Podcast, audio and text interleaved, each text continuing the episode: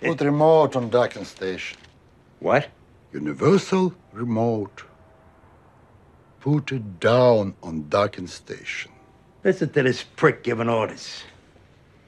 You got some balls, my friend. Whoop.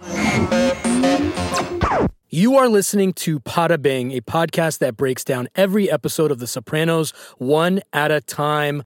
Pine Barrens, episode 11 of season three, the heavyweight champion of most talked about episodes other than the finale by most casual fans. It's not a deep cut by any means. We're about the deep cuts here on Poda Bing, but this one is A side, track one. Yeah. Right, Naya? Mm-hmm. The go to episode for a rewatch, the go to episode to have it on in the background while you're cooking dinner or paying your taxes or doing whatever it is that you do. This is like, Paying your taxes. You don't pay your taxes? Nah. the undisputed champion of Christopher Pauli ball breaking, hmm. both intentional and in good fun. Written by Terrence Winter, who got the story from Tim Van Patten. Very important distinction there. And they pitched it to Chase, who said go. He had a dream about it. Yeah. Wow. Directed by Steve Buscemi, Amazing. who got the gig because David Chase was a fan of a feature he directed called Trees Lounge, Trees Lounge. in which Michael Imperioli also acted. Perfect. Trees Lounge was a very regularness of life, down on his luck guy movie. And David Chase was a fan. Mm-hmm. So you can see the parallel there. He had been asked to do something in season one, but he was unavailable. He had been asked to do something in season two, also unavailable. Interesting. They had a good fortune of getting him in season three, and all parties were very happy. And this is the episode that we got. Originally aired May 6, 2001. HBO synopsis In this episode, directed by Steve Buscemi, Paulie and Christopher are engulfed in a nightmarish journey into the South Jersey woods while trying to collect a debt from a Russian mobster. Could have done a little bit better than mobster. I mean, he killed 16 Chechen rebels single handed.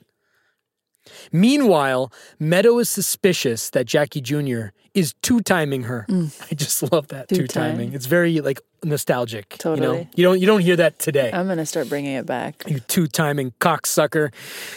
And Tony finds that family demands are jeopardizing his romance with Gloria. This show took 12 days to shoot. One of the longer ones of the series. Usually they were eight or nine days oh. or less. Title Pine Barrens. It's a protected wilderness area in South Jersey. The actual forest scenes, though, were filmed at Harriman State Park in New York. Wow. There's a story. A New Jersey county executive denied a permit to record in New Jersey because he was offended by the show Wow. and its depictions of ethnic groups in stereotypical fashion, Get a life. right? Here's the kicker that same assemblyman mm-hmm. was later imprisoned for corruption. There you go. Perfect. That two timing. That two timing cocksucker. I Wow. wonder if he got a visit Wow. from David Chase in the can. Wow. Was it he protecting South Jersey? Because there's a lot of knocks against South Jersey in this episode too. That's true. That's very true. But come on, man, the ethnic stereotypes and he, they- anyway. So they found a place in upstate New York, but that was part of the reason That's why it took uh, 12 days to shoot. Crazy. I believe that Steve Buscemi did a director's cut of this episode as well. Opening sequence. G L O R I. A. I was hoping Niall was going to Oh, burst no. into song. Van Morrison, Gloria. I missed that until you wrote it. I did. I was just looking at her outfit. I didn't even hear the music. Well, good, because my yeah. first question is her outfit. Thoughts? Amazing. Fire? Yeah. Gloria Stark of House Crazy. It When looks, you get uh, off an airplane from Morocco, is that the first thing you put on? I mean, it looks like a '90s Gucci look, full Gucci. It's amazing. Do you feel the headband? No, Would you ever rock that? no. Okay. Unless Something about headbands shoot. in the show. You mentioned uh, Meadow, Meadow, with yeah. her headband and Gloria with her headband, and the, I'm the type of power just for that you. comes from that. What I was looking for and what I wondered was if Steve Van Zandt, Stevie Van Zandt, Little Steven, if he inspired that look. Oh, influence. Because that's his look. Was it a Yeah. headscarf or a It was a headband? it was a headscarf. Yeah. it was a headscarf. I'd wear that, I maybe. wonder if that's kind of where it came from. It's very um, Italian mobster vibes, though. Or- Irina calls. I love how she says Stugots. Um, She's so cute. gl- she is so cute. I thought it was interesting that Irina chose to lie just to be safe to cover up for Tony. Just She in knows case. the drill. Yeah, she I plays thought the that game. was really cool. She was a true gumad. She's well, loyal. this is the Gumar phone number too. It's That's the true. the boat. Stugots.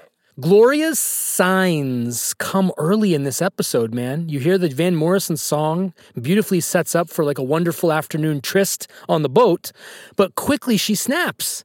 At this point, I almost feel like telling Tony, run, motherfucker. Mm-hmm. This is not a good look. This is not going to end well. Tony's reaction when she bounces, when she leaves, his face, the way he looks down, no words. yeah. To this day, whenever something doesn't go right for me, I summon, I channel that Gloria leaving Tony on the Stugots look. It's crazy how reactive all the other women in his life are besides Carmela. Carmela doesn't really have tan- temper tantrums around him until like later when she gets really pushed to the edge. But she is sarcastic. Yeah, but never like, Yeah. you know, Remember back in season one bipolar mess throwing things. when they have to do spring cleaning Mm. and she has to go and he she he empties all the money and all the guns out of the Yeah, she's nothing, just super here we go. It's like a normal day at the office. She's a soldier. Cut to Paulie getting his fucking nails done. I'm kind of shocked personally Oh, I'm not at all. that Paulie gets his nails done. nah. Have you old done it before? Never. Oh, dude, it's the best. I, I've heard that, and I look. It's so good. I've never done it before, but what is it about it? I'm not big on the hands. I don't need that. But if you get your the pedicure, it's so nice, relaxing. You Vik's face right now, you everyone. is exfoliate your feet. he's turned you to get, stone. like, Have you this- done the fish, the little fish? I haven't biting done at your that. feet Looks thing? cool, though. Have you done Don't that? do the fish. So you guys are pro Paulie getting nails done. It's not a bad look for Paulie. It's old school. It's it's cl- classy. If a man does that, he's secure with his masculinity. Dude, if she's got to watch Castaway, you got to get your nails done. Yeah, agreed. Okay. Satin finish. He gets them painted, which I find That's not, a little that's weird. too much. But I Yeah. don't like that they ask me every time, what color do you want? I'm like, Have you ever asked for the satin finish, John? I think I will next time. Satin finish is just a clear gloss. If anyone Yeah. wants to know. Paulie says, I don't even know why we deal with these people. It's because they make them money, which back in la- the last episode, we kind of broke down the money laundering scheme. This right here, this moment, the Slava Tony dynamic, isn't directly responsible for Breaking Bad, but you can see where the germ for that idea came from when you watch how Tony protects and reroutes his money. Just saying. I can see that. Um, It's also just cool. The first shot of Paulie, he's getting his nails done, and then where he ends up, it's just like That's that's, the that beauty of it. trajectory is That's like the beauty of it. He's looking sharp, and then he goes to the look where he's totally like eviscerated by nature. You never know how your day could go. You never know how your day could go. You start that at the, trajectory. you start at the nail salon, and you end up sleeping in the woods. Uh, Tony and Carmela back in therapy together. Mm-hmm. And always a nice scene. A very different environment for Melfi for the viewer. You get a little different sort of look. Uh, Steve Buscemi also commented about how he was lucky to be one of the few directors that got to shoot both of them in therapy together. Uh, they're going back Mm. a and forth point. about Jackie Jr. Melfi says the word rancor. The way she says it, I just love so much for some reason. I have no question or statement. I just wanted to say that because I, am going to play the, her saying the word rancor. I find it very interesting that you're able to talk about this without rancor. Jackie and Meadow playing Scrabble. Scrabble champion 2001. Oblique. no Spanish. Indirect. Not straightforward. That's a David Chase wink for yes. sure. Meadow says it, but it's mm-hmm. apropos, right? Tony is indirect, not straightforward with Carmela and Dr. Melfi. Paulie is with respect to his straightforwardness with Tony, re what's about to happen, mm-hmm. right? This is this whole episode is a bunch of oblique. Jackie Bales, Echinacea, trivia question. Meadows suspects her eyes. Where'd that come from? What? Why is she distrusting him suddenly? because of what happened in the last episode that I told you guys. She broke up with Jackie at the kitchen table when Carmela said, You should be taking advantage of all the city has to offer you. But how would she think he's cheating on her? No, so she, doesn't still yeah, because 'cause- in the Christmas episode she comes and Jack, where's Jackie? And she mentions he's visiting some sick friend, but Yeah. that's this continuance of these really weird, Weird. Stories that she's receiving is is mm. getting her to. Going. And now, after he leaves, she's thinking like, why is he?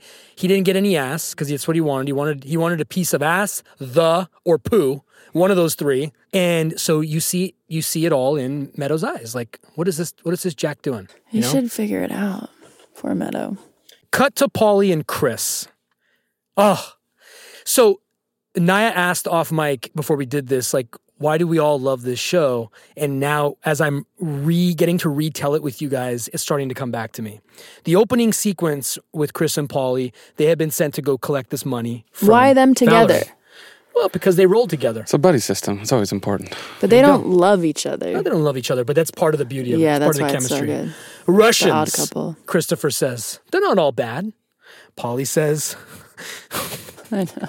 I'm gonna play it, but I'm gonna try to like just say it. Cocksuckers moved nuclear warheads to Cuba, pointed them right at us. Paulie's hand gestures, like, come on, man. It's just it's that's that sets you up for what you're about what's about to unfold. Okay, Valerie offers a drink when he opens the door. Nice host. Yeah. Valerie, I'm going to say it early and I'm going to hang true to this. Valerie is a nice guy. He's a drunk. He's kind of lost his way in the world a little bit, but nothing that happens from this point on should have happened. Agreed. I think Christopher says it. I think Tony says it. This is a complete botched job by Paulie from the get go. Could have gone so much easier. Poor universal remote. Put remote back on docking station. That's what sets off Paulie. Look at this guy giving orders over here. Okay. Uh, totally avoidable escalation. I think you're with me. You're with me Totally. right? Should have never happened. The fight ensues. It was heavily choreographed. Steve Buscemi talks about it. He tried to make it as real as possible because otherwise it would look really staged. Yeah. But it was a choreography that happens. What are you, a fucking doctor now? when he says, I think I broke his windpipe. It's the deadpan back and forth. It's the writing. It's the writing, Naya, Yeah, it's that so makes good. it. And Terrence Winter, pen is mightier than the sword. True is true on this one. Do you think Paulie was triggered by him telling him what to do because he's frustrated where he is with his own position? Like, why is he, or is he just asserting his like authority in front of Chrissy? Like, who's he need to show off for to like He's taking out out? his taking out his frustration on Tony and Ralphie That's- and Silvio He's not in a good place. on yeah, Valerie. so it just triggered him. Because in this episode, he says, "Cocksucker Ralphie, Mm-hmm. fuck Tony. I shouldn't even be here." Yeah, Right? and know. Silvio got the sniffles, so he's taking out all his shit on Valerie. yeah, Not cool though. not cool. Shouldn't have happened. This is post uh, pussy betrayal too, and they all have been. They're all sort of- on edge. Yeah. They need to take it out on somebody. That's a good observation. I like that. Okay. So here is something that nobody has talked about. Not autopsy, not TV, whatever the fuck, not Soprano sessions, not Reddit. Valerie's alive. for sure. We know he's alive because they open up the trunk and and Chris, Christopher says, "Cocksuck is still alive." So good. I'm so, with you. So he's alive. Now, here's my theory. This is one of the prevailing theories that Valerie climbed up the tree. hundred percent. Right? We're, we're jumping ahead a little bit because everybody knows this episode. Everybody's dissected this episode. David Chase has gone on record and said that never happened. Okay? On multiple times, he Yeah. said some different things. He went. He even kind of played into it and said Boy Scouts Right. had found him. I like the tree climbing theory because He goes up for a second. That doesn't mean he doesn't come down. Right, doesn't mean he Boy comes down. Scouts find him. But here's my thing. Did he fake his death so Paulie let up with the violence? Did he just fake to like play dead and crack his windpipe or whatever? Was it some kind of Russian Green Beret strategy from the get go? It's very possible. Yeah, you can go deep into when he gets out of the car and he looks around. It's like he's aware of his surroundings and- Yes. and, bearings of where the car may be that's missing later. It's all there. Okay. I'm I'm with you. We'll we'll we'll hash this out as we go because there's as we cut from this. So we know that he gets thrown into the trunk of a car, which is a great scene. Christopher looks to his left and he kind of like is observing the landscape. They pick up a rug, they throw it in the trunk. Cut to Tony and Gloria make up. Okay. Mm-hmm. Paulie calls. This is the second in a series of Tony Paulie calls. This episode is kind of kind of that. Oh, right? communication It's a series problems. of this episode could have been a podcast. Mm-hmm. This hotel room scene was shot in an actual Holiday Inn. Oh, It's an actual Holiday Inn interior, and the paintings that you see. I am such an asshole. I tried to find. paintings. I tried to find meaning to the fucking paintings In the Here's- Holiday Inn? Here is. I didn't know that Is that until I did my research. Here's the ultimate slap in the face of everything means something. These paintings were all grabbed from different rooms in the same Holiday Inn, and they were flipped upside down on each other so they didn't look identical. These paintings have absolutely no meaning whatsoever. So the set dresser was getting creative. Yes, because they needed they needed some symmetry. Well, I'm sure if you opened up a hotel, there'd be Caravaggio everywhere. In this uh, sexiest scene, I think we can all agree of Gloria. Um, it made me think about when you stay at a hotel and there's two beds. The two bed theory, when you're like with someone there, it was like you have a bed to have sex with and you have a bed to sleep with. First of all, should when you go to a hotel, what's the first thing you guys do? The first thing when you walk into the hotel, the Oh, very first jump thing. on the bed for sure. Dive bomb and like check what's the it first out. thing you do when you walk into a hotel? I think I go look at the bathroom mirror. Okay. I walk I into gotta the see. hotel room, I take the top cover and I pull it off. Oh, that little and I throw, decorative it, free. I throw it in the corner. Yeah. Unless it's like a nicer place that just has like the down comforter or whatever. If there's a top cover, I yank it off. You yank it off. Always. It's the first thing I do. Germs. A Yeah. little Paulie in me coming mm-hmm. out. Just supposed to pick up the money. We did, but he started giving us some shit. Prick sucker punched me. Christopher say Christopher's face is fucking amazing. Flush toilet. This is a, this is a great scene. Again, the audio on this was amazing. Phone woes. These phone woes, by the way, you guys, still exist in Yeah. 2019. Gloria offers up some London broil. It's a hidden message to me, you guys. All these years, decades. I don't know what though. Nothing was on the director's cut either. Why London broil? What does London broil mean? Has London broil been a part of lovers' quarrels in the past? Why that specificity of the meat? Chris wants Roy Rogers. I've never been to a Roy Rogers. If Valerie is alive, here is my little part that I haven't seen anywhere. If he's alive, he hears the conversation that Paulie and Christopher have in the trunk. Let's take him down to the Pine Barrens. He knows where he's going. Yeah. Okay.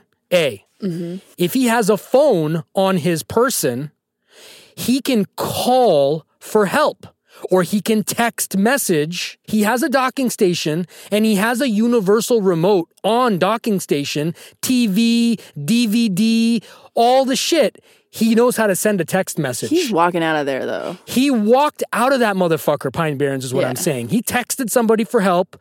Exit 12, come and get me. It's possible.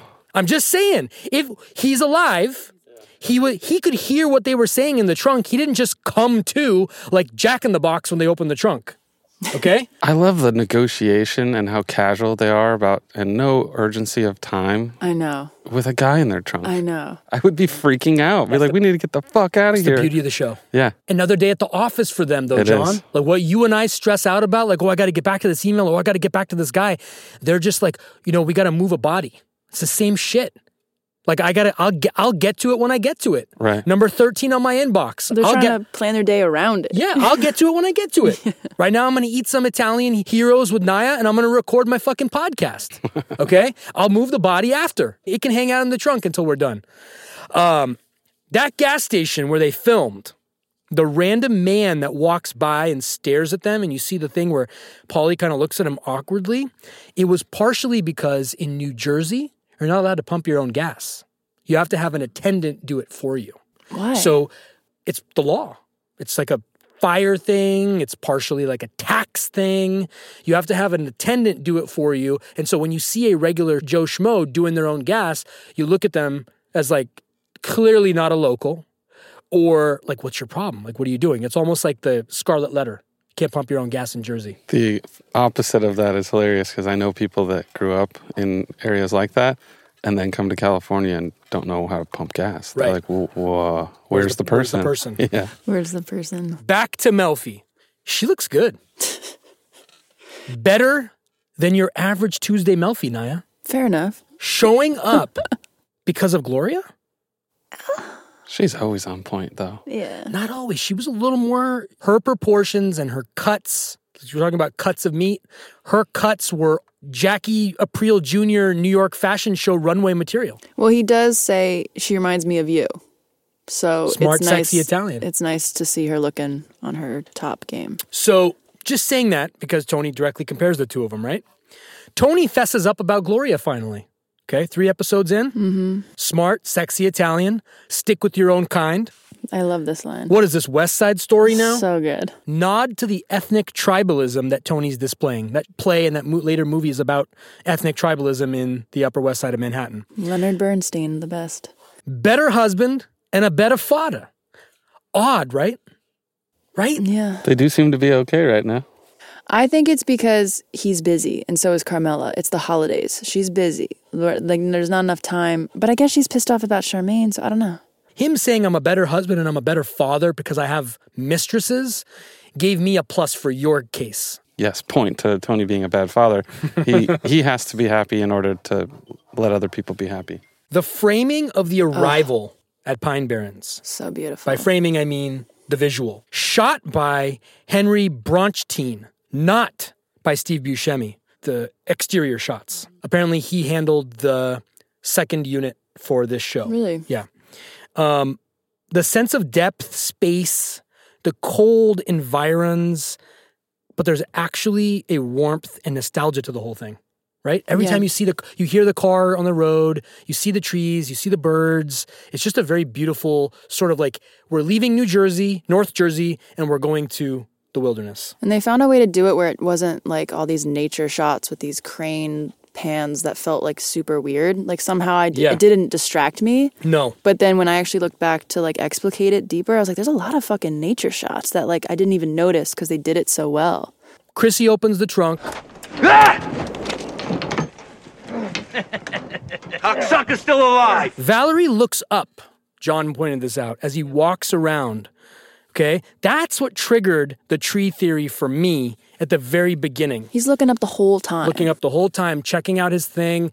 Uh, he's already put the feelers out. If you subscribe to the notion that he was awake and he heard what they were talking about at the gas station, he knows he's got someone coming for him. The one thing that shoots this whole theory down, obviously, is that Slava doesn't know where he is or what's going on. You know, remember they have a they have a moment which we'll get to. So, um, but he could have reached out to someone. He knows more than one other person, right? or he could have ran into Boy Scouts. Could have ran into Boy Scouts. Later, when he escapes, there's an overhead shot of Paulie and Christopher, almost as if he climbed up the tree to escape, which is what the theory suggests. I kind of liked it. I still kind of do. Where would his tracks go? The tracks just stop, they said. Yeah. There's a comment about the blood trail Yeah. missing, It ends. and that's the best way to do it is to Right. go, Go up. up. And what's crazy is they don't even look up. Right. They don't. They that wouldn't even be an option for them. They're definitely not Russian Green Beret. which is why we get to see it from up there looking down. They don't even look up at us. Because the viewer always knows more than the, the people in the show. The tree theory is the one that makes the most sense. But the part that I'm adding to this is the fact that he knew where he was going because he was awake in the trunk. Yeah. And so he put He's trained for this situation. trained. He's, this is his environment. He's this pro- is getting into the Russian Green Beret probably required him to be wrapped up in an Oriental rug and put into the trunk of a car, like I- Henry Houdini. Is it Harry Houdini? Harry, yeah. Harry Houdini, get out of this car and you can go out and kill 16 Chechen rebels single handed. I was just saying I bet this was like really fun for him. Yeah. Cuz what is he like a drunk in like Jersey now? Like this was Right. probably like he was living it up. Like Yeah, the give me some survivor. I'm going to climb this fucking tree and wait. The other thing he would have been doing on that day was putting his remote back on the docking station. Cut to AJ watching TV. The only scene of AJ that we get. I love this because he hears Tony. I never saw that Yeah, yeah, before. yeah. I Yeah. never got That's the whole reason it exists is that you I are there that. to know that AJ knows what's going on. Yeah. Pa- The, the dialogue that ensues. The music video that he's watching. Are you a fan of Blur? I thought that was Beck. It was Blur. coffee and TV. So verse guess I thought it two, was there- back. The lyrics. Do you go to the country? It isn't very far. There's people there who will hurt you because of who you are. the other thing about Blur that I just want to say, if we're just connecting dots here, call it whatever you want. Oblique, blur, oblique and blur. Ooh, Okay. I like that. Carm's hat thing. First of all, what is it? It's a Russian hat. And why was it invented? It's a Russian hat. Anushanka. Yeah. Am I pronouncing it correctly? Not a good look. I thought she looked great. It's just a little much for Jersey. Another Tony Paulie phone call. Did you wrap the package? AJ hears. package hit Chrissy with an implement and ran off. I love the choice of the word implement. Is there any way the package could survive? AJ's listening. What do you think he's thinking? I could be walking into a fucking buzzsaw. the word buzzsaw, emphasis on. You gotta wonder what Tony's got going, says Paulie. This motherfucker. Okay. First of many, what about me? Paulie pushbacks. Kind of made me not like him here a little bit, you know, but he's so funny. You get through, but you can kind of see there's like a sinister side to Paulie coming out. Yeah. And we're to see more of it in just a minute. Tony goes to Slava with the money. The scheme is discussed. Valerie saved Slava's life in Chechnya, we learned. I would do anything for him, Yikes. he says. Great way to make the viewer kind of root for Valerie, mm-hmm. right? He didn't do anything wrong in this whole situation. There's no reason to be hating on Valerie. Putting value to this character. He's not just some Russian guy. He's And Tony realizing yeah. we're fucked. Did you see the gun on the table? Yes. Dude, that is a massive gun. Can you ID it? Uh, That big silver one, right? I, I'm assuming it's a Desert Eagle. It's like a 50 cal hand cannon. There's no reason to have that unless his- you're about to take down a horse. And his daughter's in the I room. was just gonna Yeah. say that. Yeah. Slava's a badass. He's such a peaceful, gentle guy too, Slava. Yeah. You know, lovable, huggable character. Camera swivel, orbiting Chris and Paulie in the snow. You're kind of moving in there with them. It's like almost like our feet are in the snow with these two guys. Tony's speech about Chechen rebels single handed. The guy you're looking for is an ex-commando. He killed 16 Chechen rebels single-handed. Get the fuck out of here. Yeah, nice, huh? He was with the Interior Ministry. Guy some kind of Russian Green Beret. It's one of the best sequences of all of The Sopranos. Totally. Definitely top 10 dialogues of the series, potentially top five. The game of telephone is such a trope that's used, Yes. and they do it magnificently. The church that he's walking by is at the intersection of Main Street and DeGrasse Street in Paterson. Paulie, fucking Rasputin, this guy. Love that. Rasputin, of course, is a Russian mystic, healer, and wanderer. So great writing. Kind of surprising that Paulie was able to make the, I thought that was a the metaphor yeah. Or the analogy, I should say. Explain the line after Christopher shoots the deer, which, by the way, was a fake deer and it cost $4,000 to get it set up like that. I'm in the wrong business. Paulie loses his shoe, which is a precursor to one of my all time favorite lines. Bruno Magli over here. Cut to the way Jackie Jr. applies cologne. Meadow grows more suspicious. We see ass, we see the on the Scrabble board. That's all you need to know. Cut to Pine Barrens night. Little production aside, the exteriors were obviously outside, but the interiors of the van were shot in the studio. Really? Yeah. That's cool. And the breath, those were CGI'd. Really? Yeah. Chris is obsessed with eating berries. He sees an abandoned van, which we of course know from the exterior is a van, but from the interior is Silvercup Studios. It's like Die Hard shit, Christopher says. Die Hard discussion. Naya, Never seen it. Hans Gruber, the most badass German villain. Alan Rickman. Never seen Die Hard Nakatomi Plaza? Yeah. Argyle, his driver. Walking on glass. Pass. God. Paulie's really adamant that Valerie's dead. It's the fucking Yukon out there, he says. What's he scared of? The repercussions of all of this. What are the repercussions? Play it out for me, John. what is the scenario? So, in scenario, if Slava finds out that one of Tony's crew members killed his best friend, eye for an eye, which then causes Tony to have to posture and prevent Slava from doing that, because if he doesn't protect his own crew, who who is he?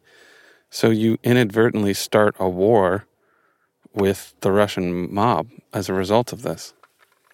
I mean, towards the end, uh, Paulie's not thinking that far ahead, though. Paulie's well. Paulie's he- only worried about Tony, right? uh, yeah, I, like think, what you said. I think Paulie You think Paulie's knows, playing chess? Paulie knows what the result. If he didn't know, then he wouldn't have lied about it.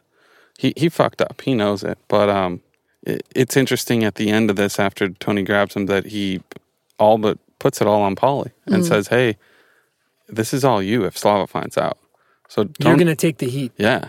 And and maybe in that scenario, my thought of that doesn't happen because Tony's like, "Well, I'm sorry, he fucked up. You can kill him now." Oof. The ketchup and relish, of course, is a classic. Not bad. Mix it with the relish. Hugh's got glaucoma. Are you aware that there's a there's like two stories. Uh, one in 2002, a man survived on packs of ketchup and taco sauce. Tell. Um, Really? it's the, the Taco story. Bell of- taco sauce? Taco Bell taco sauce is legit. it is pretty good. the story I'm talking about is uh, Ketchup and Robert relish. Ward, a 32 year old West Virginia man who was trapped in his car for nearly a week. He survived only by eating packets of fast food ketchup and sauce, by burning the paper bags in his fast food, and uh, eating snow to obtain water. So How? Uh, where was this, and what year was this? this was 2002. So. It happened after Pine Barrens. Yeah, maybe the show saved him. The show probably did save him. I mean, you can survive quite a long time without eating. You need water more than you need food. Yeah, I think You can survive without food for a long time. almost a That's why month. intermittent fasting works. Yeah. You don't need to eat in, in, hmm. for 48 hours. You can don't- survive 21 days. It says, Yeah. I'm sure, give or take, but Hugh's glaucoma is what causes the London broil scene to take foot. Paulie's phone call again. The shitty phone, I gotta say, you guys, a lot of battery for 2001, right? yeah. I would have so much battery anxiety. I didn't think of that. I always operate with about 15% on my phone anyway. Me too. Paulie wants advice. Paulie tries to blame Chris. This kind of made me not like him again. You know, like the fuck's trying to blame Chris for? You can tell that Tony's a little suspicious about that. Like, what are you what are you changing your story on me now? Tony's the master of deception, mm. so he knows when he's being deceived. He has to. Meadow calls Jackie, voicemail. She decides to take Ambijan's car and spy on him. Love her. Love her. Good, Love good her friend. line though too, where she like confronts the hooker. Oh yeah, fuck you, bitch. Yeah. Tony's late. Gloria's pissed. How she opens the door is so good. I wanted to be treated like shit. I'd get married. Sorry. Amen. Chris is trying to make fire. Oh God. like Tom Hanks in Castaway. yeah, I, I knew. That's what I was. You told me earlier. That and is like, hilarious. The camera part. trains on him for a long time, and it's exactly what Tom Hanks is doing for Wilson. He's trying to get Wilson a hot meal. He's he's rubbing wet sticks together. And you know what? Tom Hanks, as confirmed in one of the Sopranos Grand memes, Tom Hanks fucking made fire. See, that's why I don't want to watch Castaway. Of course, Tom Hanks can make fire. He What? survives. Like, there's no struggle. How do you know he Oh, survives? dude, you don't Oh. know the oh. struggle it's that Tom he goes Hanks. Well, through. You how do you know? You can't kill Whoa. Tom You Hanks. don't even know the half of the struggle, Naya. There's a reason why he's super stoked about that How fire. long is this movie? Three hours. Three hours? No. It's three hours. I think it's Is it? three- yeah. three hours. It's worth every minute. All right, I'll It's watch so it good. tonight. Promise. I Oh, promise. put it in your story. yeah. Paulie's really pissed. Tony, Ralphie, Silvio calls what he's doing an insult. I've been working on a plan, he said, which to me sounds very loaded. Mm-hmm. Working on a plan to take out Tony. There's a theory out there. One of the avid listeners who does more of this shit than we do combined says that the whole thing at the very end, I'm probably gonna have to take this out. Members only was all orchestrated by Paulie. He was absent. He was MIA. Mm. And he was pissed. He's been having bones to pick since season one. So anyway, The theory could be too that it's Slava that organized it. Mm. yeah. Interesting. We should have stopped at Roy Rogers. Fuck him. We're gonna die out here. Christopher. Just a great exchange between these two. Timeless, priceless writing. Another phone call. They're freezing and starving this time. Chris talks to Tony in this go around. Tony relents and plans to go rescue them. Gloria goes apeshit. So good. Naya, could you throw a London broil that hard? Yes, I've thrown things before. because she couldn't. The real life Annabella Sciorra was unable to. Really? Do you know about this? No. Annabella Sciorra could not hit him. She's tiny. The camera crew people tried to get in on the mix and try to throw the London broil at the back of Tony's head unsuccessfully. Ultimately, Steve Buscemi is the one that throws the meat because no one else could hit him from that range. That's a great fun fact. so How you many- see her throw it, Yeah. and the camera cuts to the back of Tony's head. That throw is from Steve Buscemi. How many takes do you think they did for her messing up That the was table great. after? That was pretty good. I watched the director's cut last night. He didn't say, but he did say that the way she did that was very. She was like it was like a ballet. She was very good at mayhem. Mm-hmm. You know, Meadow catches Jackie. All I have to say Good. is it's over and good. Right? Next. Next boyfriend, Meadow. Junior's house. Bobby comes to ride with Tony. Do you know the backstory behind this? Yeah. With the dildo? Yeah. Yeah. How funny. That's crazy. So good. And where on set does someone have a 30 inch dildo that they just. It was a have 30 inch dildo. Someone's got one in a glove box, right? 30 inches I didn't seems a know little that they excessive. even made a 30 inch dildo. Unless Hey, it's uh, that Requiem for a Dream Double, double sided one. Oh no, I thought you were gonna say uh, Tormund from Game of Thrones. Oh god, Goat's milk. I don't want to know. I don't want to know. Dude, I. Uh, Not offline goat's conversation. milk, giant's, Giant's milk. Bobby comes to ride with Tony. The outfit. Um, Bobby and Tony bond a little in the car on the ride down. Yeah. Bobby would love to have an uncle like Junior. Yeah. Uh, nice Bobby little should be in stand up with that joke. Too. Yeah. nice little moment between them. Cars and bonds. There's something we talked about this on the podcast on a personal level too. There's something about cars and driving and Yeah. bonding in music, right? Mm-hmm. And this was one of those moments. And clearly, it's affected the writers and the creators of The Sopranos because they always do it. Also, at the end, they're in the car and they don't say anything to each other, which I think is really interesting. And they say one thing: Well, yeah. But then- mayonnaise, mayonnaise. Uh, yeah. oh, I hated that. I'll leave you here, you one shoe cocksucker. So good. Did you see the thing, the tie-in with the mayonnaise that somebody pointed out uh, in Christopher's Dream in the Legend of Tennessee Moltisanti? Oh, yeah. Uh, Emil talks about asking for a sandwich and to hold the mayo. oh, yeah. Um, sign next to Meadow at the hospital. Don't know if you guys noticed this, but I was trying to redeem myself from the Holiday Inn, the meaning of the Holiday Inn paintings. The sign that's next to her says, Don't get left in the rain. Oh. Bruno Magli over here. Paulie is making a makeshift shoe. One of my all time favorite lines. It's a simple, subtle inside thing, but I just love it every single Why Is that a wink to the OJ thing that we saw in the previous episode? I didn't know about this brand until the OJ trial. Was uh, OJ wearing Bruno Magli's? Yeah, it's the footprints. It's a very expensive, distinct shoe, which p- put a lot of heat on OJ as motive or that he was there. a- Sign next to Meadow in the hospital. We already did that. Bruno Magli over here already did that. But she's really upset. Does that She's prove upset. to you now that she actually really wanted this relationship? She's upset because she got jilted. She's gonna move on fast. She's Meadow fucking soprano. But she says you don't know where he come from. It's Yeah, difficult. That's a moment of emotion. You know, you watch. I watch Castaway. I cry for thirty minutes, but then I'm functional after thirty minutes. I, I'm not out of commission for two weeks. Fair enough. They get rescued. The guys, Christopher and Paulie. Paulie lost the money. We learn. That's the only thing he was sent to do. What's up with the arms in the air thing? Like they thought they were getting air support from Tony. That was like so waving, good. Yeah. waving a helicopter down. They're just two fucking two assholes lost in the woods, man. Paulie admits he fucked up. He tells Tony the guy fucking lunged at us. Again, another lie, uh, more obfuscation, oblique, right? Christopher's face is priceless. The way that he looks, the camera keeps showing you Christopher looking at Paulie like, you one shoe cocksucker, you know? Tony lets Paulie decide, which I think is a very good thing that Tony does. He did it with Ralphie. You're a captain, you decide. Oh, actually, he does this and he does that with Ralphie next episode. I'm getting ahead of myself. But he lets his captains do what they want. Great management. But he insulates himself. He puts himself into a shell company. He takes uh, a, boards a plane, flies to the Isle of Man, and sits there until these guys work their shit out. Mayonnaise on the chin, the music, the snow, the trees, the fucking nostalgia, right? Yeah. When they're leaving, Yeah. It was perfect. Yeah. Fish Anybody who's ever been on a ski trip, anybody who's ever been on a ski trip, anybody who's ever been driving through the snow, that is that's it. That's what it feels like. Ending in Melfi's office. Read into things however you choose, she says, Mm. which is so so much chicken on that wing. It's David Chase again.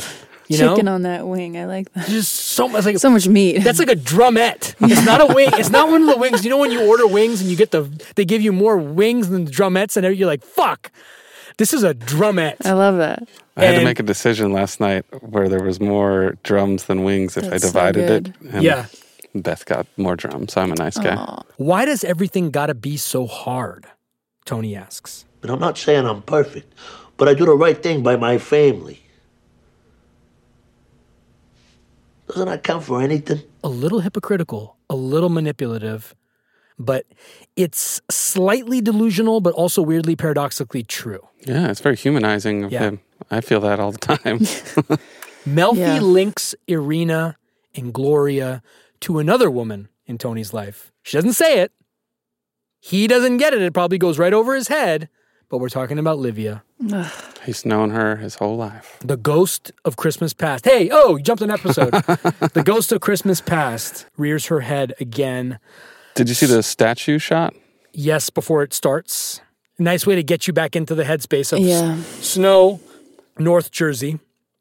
The slow fade to black to the sounds of the aria Sposa son disprezzata. Which I love goes to the next episode. That's Yes. how the next episode starts with that song. And it means I am wife, I am scorned.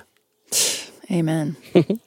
We pulled off the double header in record time. Wow, that was fun. like I'm sure we on missed some on some stuff. meaty episodes too. Everybody's seen it, everybody's dissected it. I just kind of wanted to give it the Poda Bing treatment. Did you guys read any ab- about the old movie that they thought it was inspired by? There's this Oh, uh, waiting for Godot? Mm-hmm. The parallel is that they're waiting for the Russian to come back, and Mm-hmm. in Godot, they're waiting for, I think, God. Mm-hmm. And God doesn't show up. Yeah.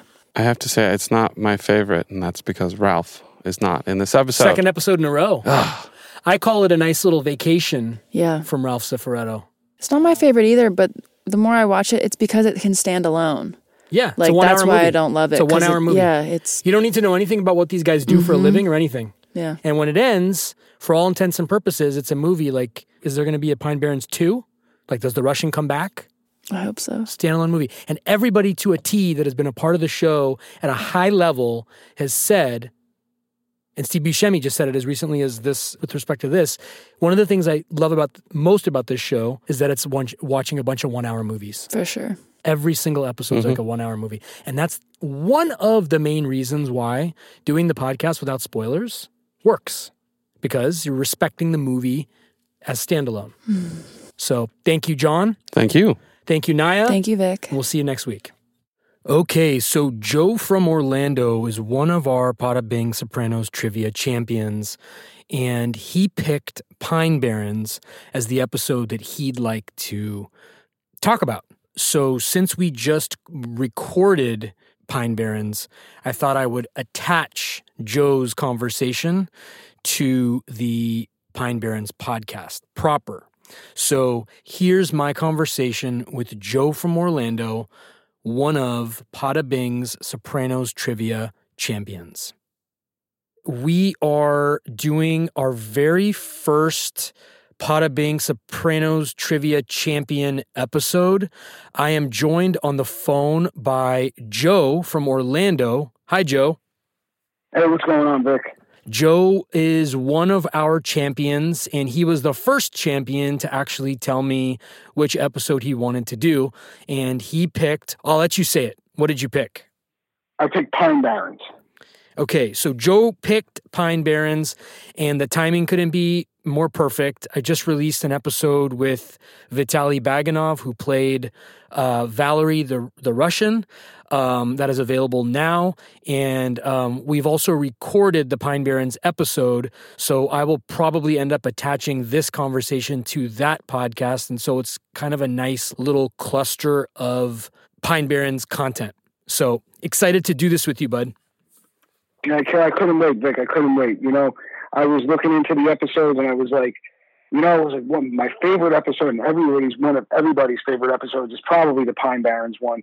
You know, just the the kind of the, the comedic uh, aspect of it.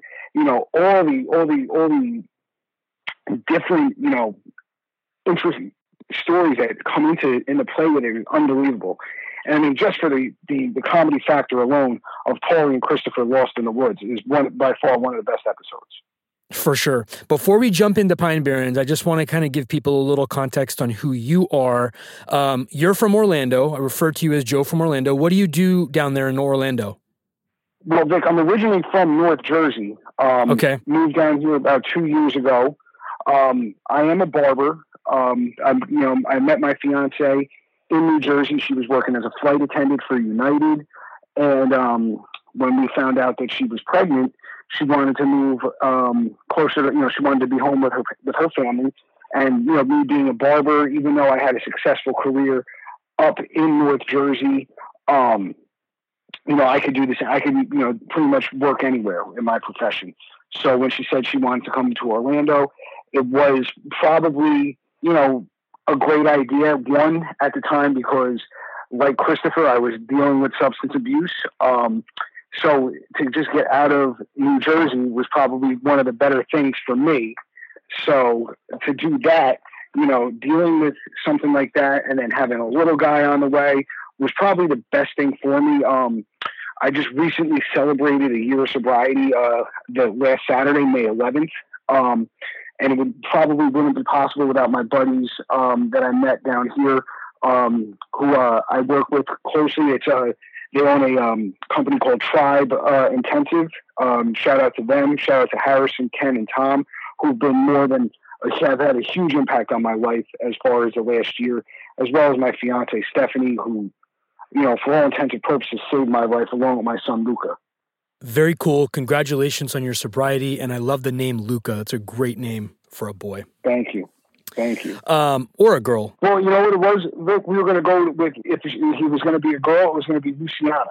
So then when okay. it came, he's actually he's actually Joseph Luca, but we we uh, like to call him Luca to differentiate from me and him. Love it. You're from Jersey, so this kind of answers my next question. But when did you get into The Sopranos? Like, when? What was the moment? If you want to say how old you are, that's fine. Like, did you watch it when it was during its original run? Oh yeah, like, absolutely. During, okay. During the original run, Vik. I mean, I'm 32 now, um, and you know, growing up in North Jersey, and then you know, being from an Italian family, you know, my you know, my father was always into mob movies. I mean, I, I think I got into The Sopranos right around probably right around 99 2000 you know i had to sneak it because you know my parents you know didn't want they didn't want to expose us to that at the time. You know you figure i was 12 13 at the time so sure. Sneak watching it. And then my father's like you know what? They're going to watch it anyway so you might as well watch it with us. You know i mean it's a couple times you got to cover your eye act like you're covering your eyes in certain scenes where you know when they're at the bing or whatever. But yeah probably around 13 and you know it's been I, I could. I mean, you when people hear you know the trivia, when you, I mean, I when you asked me, you know, the one question, and you were in complete shock. I mean, I probably watch it. Can we watch the series, you know, at least four times a year?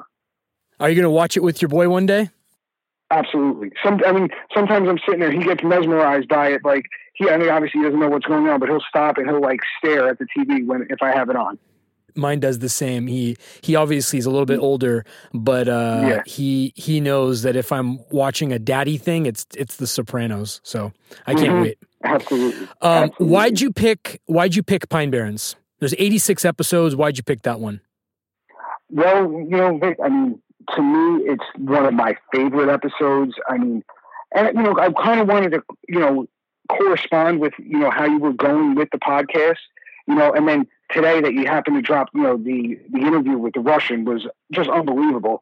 And you know, but I was thinking like either Funhouse or you know Pine Barrens, um, you know, for all debts, public and private. You know, from from season four. That's another one. Another one of my favorite ones.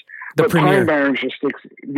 Pine Barrens just sticks out to me because of just the you know the comedic aspect, all the stories that intertwine throughout the season. You know that just was, was it's the one episode that sticks out to me. I mean, everybody obviously remembers Christopher and Paul getting lost in the woods. You know, which Yeah. is one of the one of the best. It's probably one of the best sequences in the entire show as far as comedy wise. Um, but just like all the storylines, I mean, you can you see the start of the storyline of you know Tony getting you know Tony distancing himself distancing himself from Paulie. You know, maybe you start to see why you know when he goes to the camp, why he starts dealing with Johnny Sack a little bit more. You know, even though Johnny ends up playing him, you know, you start seeing that distance between the two of them. You know, I mean, you start seeing him, you know, trust Christopher more and more. Even with the, you know, obviously Christopher had the addiction, but you know, you start seeing, um, you know, Christopher's um, rise in the family as he's, you know, he, he trusts Christopher's judgment more and more. You know, I, and another thing I really like is how, you know, even the relationship with Bobby, you know, it's almost like you see a respect come up to more and more because of that, you know, because of this episode.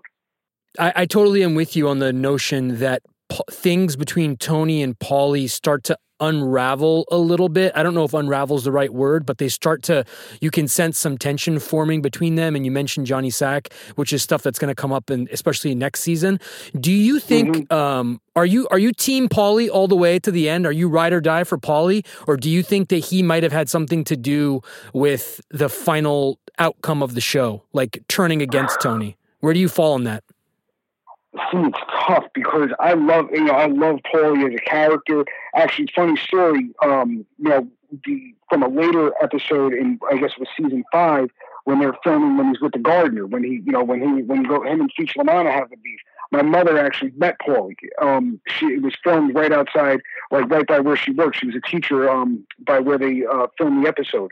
But I mean, I love Paulie, and it's you know, as you start to see him develop, and it starts going, you know, where he's giving the information. It's like it was almost like at that you know I wanted to see him get his more than anything, but at the end of the day, I love Paulie. You know, he's he was always he was always loyal to Tony, I mean, almost to a fault, and in a sense.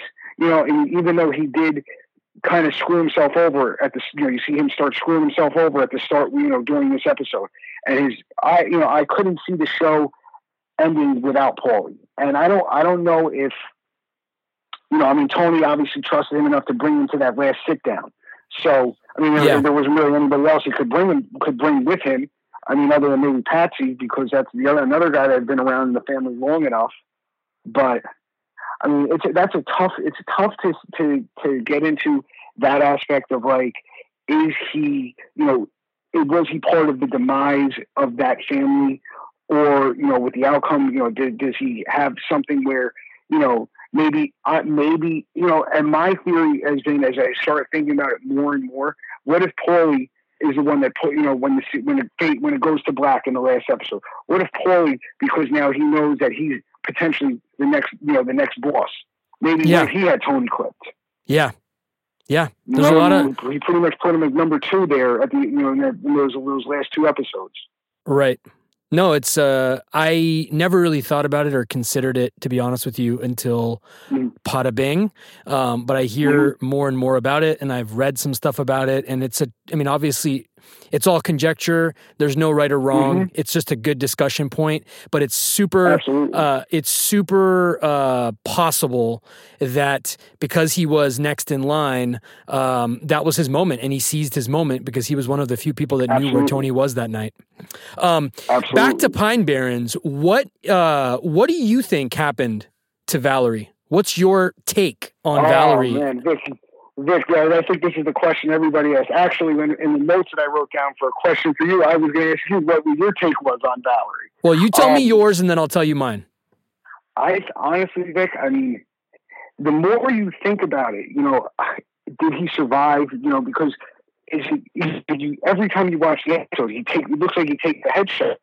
But my when Paulie gets there, goes, "Where's the, where's the blood?" It's just like the trail ended and the camera is you know is pointing down at them. To me, yeah. that's the viewpoint of the yeah. Russian looking down at them. And I then agree. his car is gone. You know, I mean, maybe he dies on the way in the car. You know, in you know on the way he's trying to drive home. Maybe he gets hit, and he, that's when he you know he dies. But I feel like he has got he had gotten out without them knowing because he that way the way the camera was, and it's like he stumbles well, you know, because obviously it looks like he gets hit in the head. It looks like he stumbles, and then you know, the, but then the, the trail of blood just ends. You know, where, where did it go? You know, obviously there, it's the three of them in the woods. Where did it go? And then Paulie's car is gone in the morning. You know, uh, you haven't heard the episode yet that we did for Pine Barrens. I'm still working on it, and it's going to come out when this Mhm. comes out.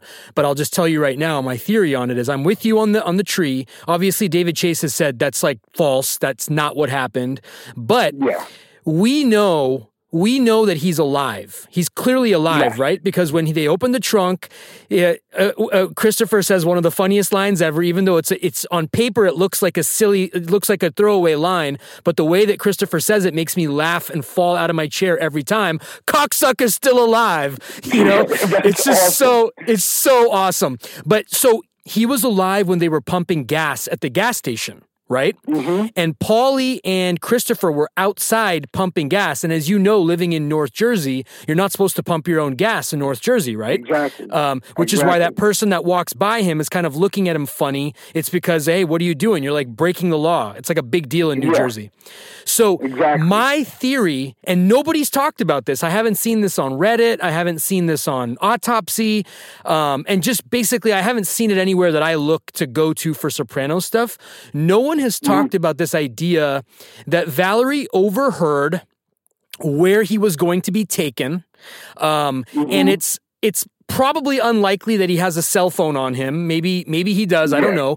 But he was somehow able to signal or somehow able to triangulate where he was going to be and get to safety. Mm-hmm. Like if if he knows he's going to Pine Barrens, he has time Mm-hmm. between the gas station and the time he escapes to figure out a way home. So Yeah. I think that's, a long way of me saying theory. I think he's alive. I think he escaped. Absolutely. You know, we're hearing the uh, the episode today with uh, with Valerie. I'm like, I'm not going to give it away on here. I'll let everybody listen. But some of the things that he was saying, I was just opened my eyes to like, wow. You know, I mean, yeah, he did have that was you know he was in two episodes, but that was you know that this episode is the one he's remembered for. Yeah. And it's just like that theory that you just put out there is unbelievable. What is your favorite line or favorite scene from the episode? honestly, the, when if you take away that banter of you know the the the ketchup, you know the ketchup, mix it with the relish. If you take away all that, It should have gone to Roy Rogers. I should have booked Dale Evans, but I didn't. um, my favorite banter is probably when you get when you when that one scene, and uh, you know it's and it's funny when you go and like if you see anything about like the behind the scenes um of them making that scene when Bobby walks in to Uncle Junior's house, all in the camo. And when you know like the behind the scenes of it, like, okay, this is why James James well Tony, uh, James Gandolfini, Tony was laughing so hard that he came in with a, a dildo to Yeah. make him laugh in the morning, which was unbelievable. And just I mean, just the fact of like you know, when you when you think about 2019 and you know the cell phones, I mean everybody's got cell phones and you hardly ever drop a call but the the uh, the, the the sixteen, you know, the how they have bad service, and then you know, I got sixteen. You know, he goes, this guy killed sixteen Czechoslovakians. He's with the Interior Ministry, and Paulie interprets it as he killed sixteen Czechoslovakians. The guy was an interior decorator. Yeah, And Christopher yeah. his house, and his house looked like shit. You know, That is like, my favorite. that- that's my favorite scene too. When Tony's walking, Yeah. he's walking past the church and he's explaining that this guy killed 16 Chechen rebels single-handed. Um, the and then the phone keeps cutting out. I don't know about you, man, but like I, I have. We just, we just had a, we just had a phone situation Yeah. right now on this podcast that's still real in 2019. Shows you how relevant and timeless the show Yeah. is. Absolutely, absolutely. We're still You know, dealing I with the same shit. one- yeah, it's just, but it's hysterical like that that we remember that stuff. I mean, because I, I mean, other than like this little thing now that we had just before, but you know, cutting in and out like of cell phones every now and then you get something, but you know, it still happens. And I mean, maybe not as bad where you know you hear them going back and forth, and then you hear other calls coming in. You know, like that one when Paulie's down in the woods, and it sounds like there's another call, you know, being in, um, on the line with him and Tony. Right. So The, another line that I really like is when uh, Christopher is trying to like basically get confirmation, uh, you know, c- you know, be comforted by the notion that Valerie's dead, and Paulie's like insistent that he is because obviously Paulie doesn't want the rap. Paulie doesn't want to get have this Yeah, fall on him. But the line, "It's the fucking Yukon out there," is just a great Yeah. piece of. oh yeah, You know, it's just- it's- that, that, it's so good. Yeah, that, he's like, I'm gonna go eat those berries. I'm telling you, they're poison. Fuck that. At least I don't die hungry. That is that banter back and forth is some of the best of of the entire series. One thing about the phone that kind of surprised me, again, it's TV.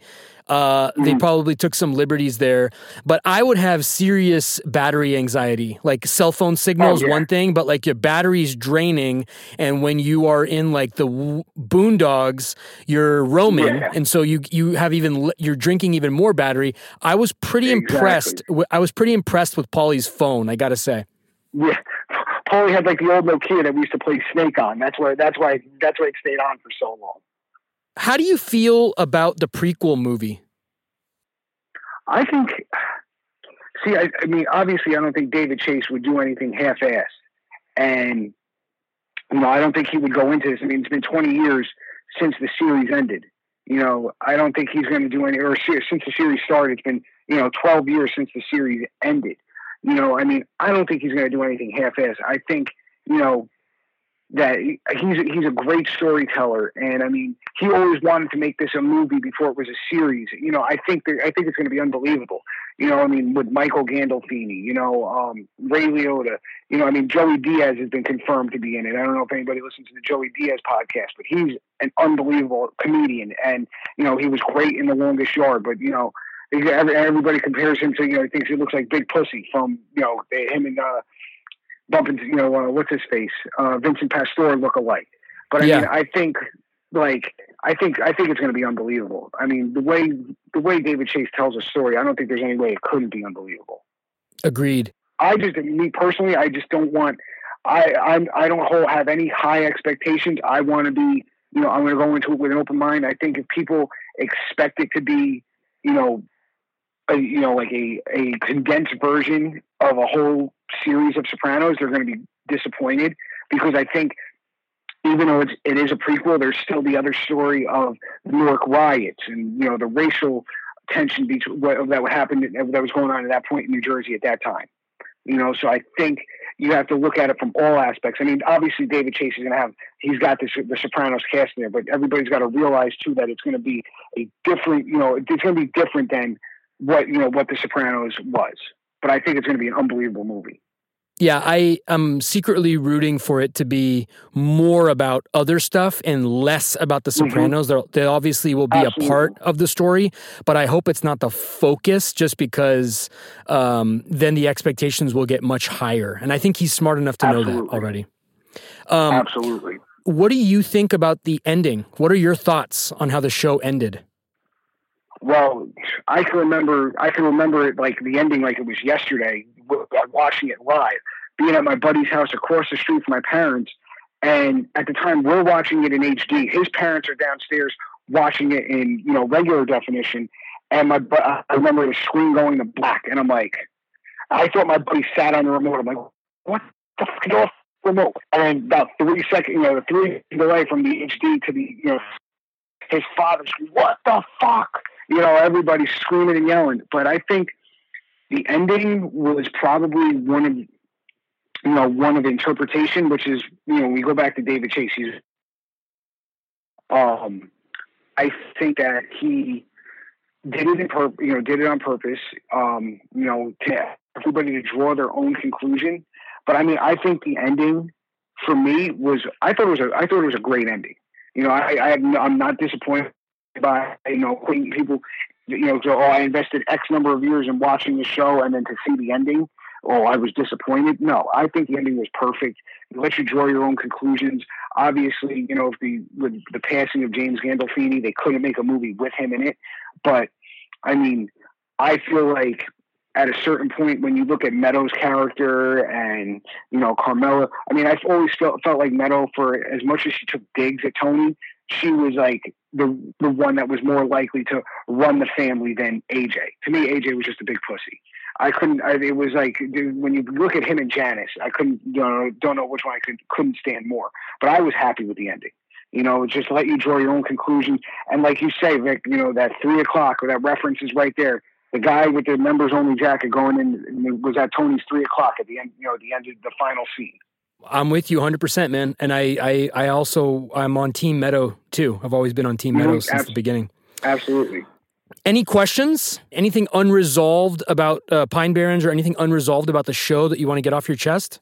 I also want to know, did you think this was the start? I mean, like, I think we talked about it a little bit. Was this was the start of a turning point for Tony with uh, Bobby Bacala as far as his respect and the loyalty that he had towards Tony? Yeah, they have a meeting. They're driving down, and they have a moment where I think he says, "You know, I would, I would love to have an uncle like, like Junior in my life." Um, I think mm-hmm. if I think more than anything, what that does is it also makes Tony respect his uncle uh, a, a, little bit more because he heard that from somebody mm-hmm. else. Um, yeah, and as we know, soon um, but not without giving too much away, uh, Bobby's going to get a promotion pretty soon from Uncle Junior. Yeah. So this is kind of all building mm-hmm. up towards that. Um, but I agree. Mm-hmm. I think I think it was a turning point there, and I think the other major turning point in this episode is what you mentioned, uh, kind of the a, not a falling out, but sort of a tension between uh, Tony and Paulie.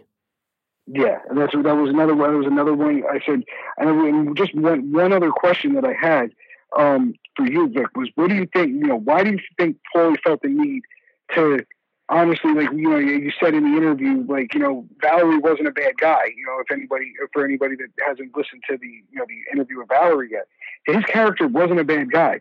Paulie, he was provoked to attack. Why do you think Paulie felt the need to you know to attack him, to, to actually act like an asshole when he's just going to pick up the money and that's it? That's an interesting question.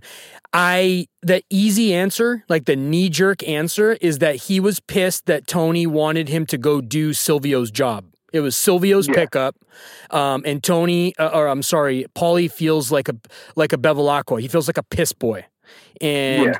so he was going to take it out on you know an ethnic minority or he was going to take it out on the Russian and because because that was an easy way for him to do it but I don't think it was deserved I think the whole episode and you'll hear it in the in the Pine Barrens episode that we're going to release the whole mm. episode could have been avoided I mean the the uh, he hand, because Valery hands him the money he even offers him a drink would you like a drink? Yeah. He was a he was a good host. Would you like a drink? Mm-hmm put remote back on docking station. He didn't say it rudely. He asked politely. No. And Christopher was also of the mind that, hey, we're a guest in this man's home. Uh, let's mm-hmm. just take our money and let's leave. Um, but yeah. I think Paulie, I think Paulie had an axe to grind. Um, but that's I, it, I, I would like a better answer than it was just he was pissed at Silvio. But we learn it. Yeah. He complains about Silvio in the van. Remember, he's like, "This, mm-hmm. you know, this is Silvio's thing. I'm not even supposed to fucking be here." Um, yep. But to me, personally, that's not enough to to go on this huge, entire, unnecessary. Exactly. Absolutely. Hey, listen, it was great to talk to you. Thank you, Joe. This was fun. Vik, I just want to give another shout out to my boy Todd Duffy, who's a die-hard Sopranos fan as well. He would kill me if I didn't shout him out on this podcast. You got it. Take care and uh, get back to your family.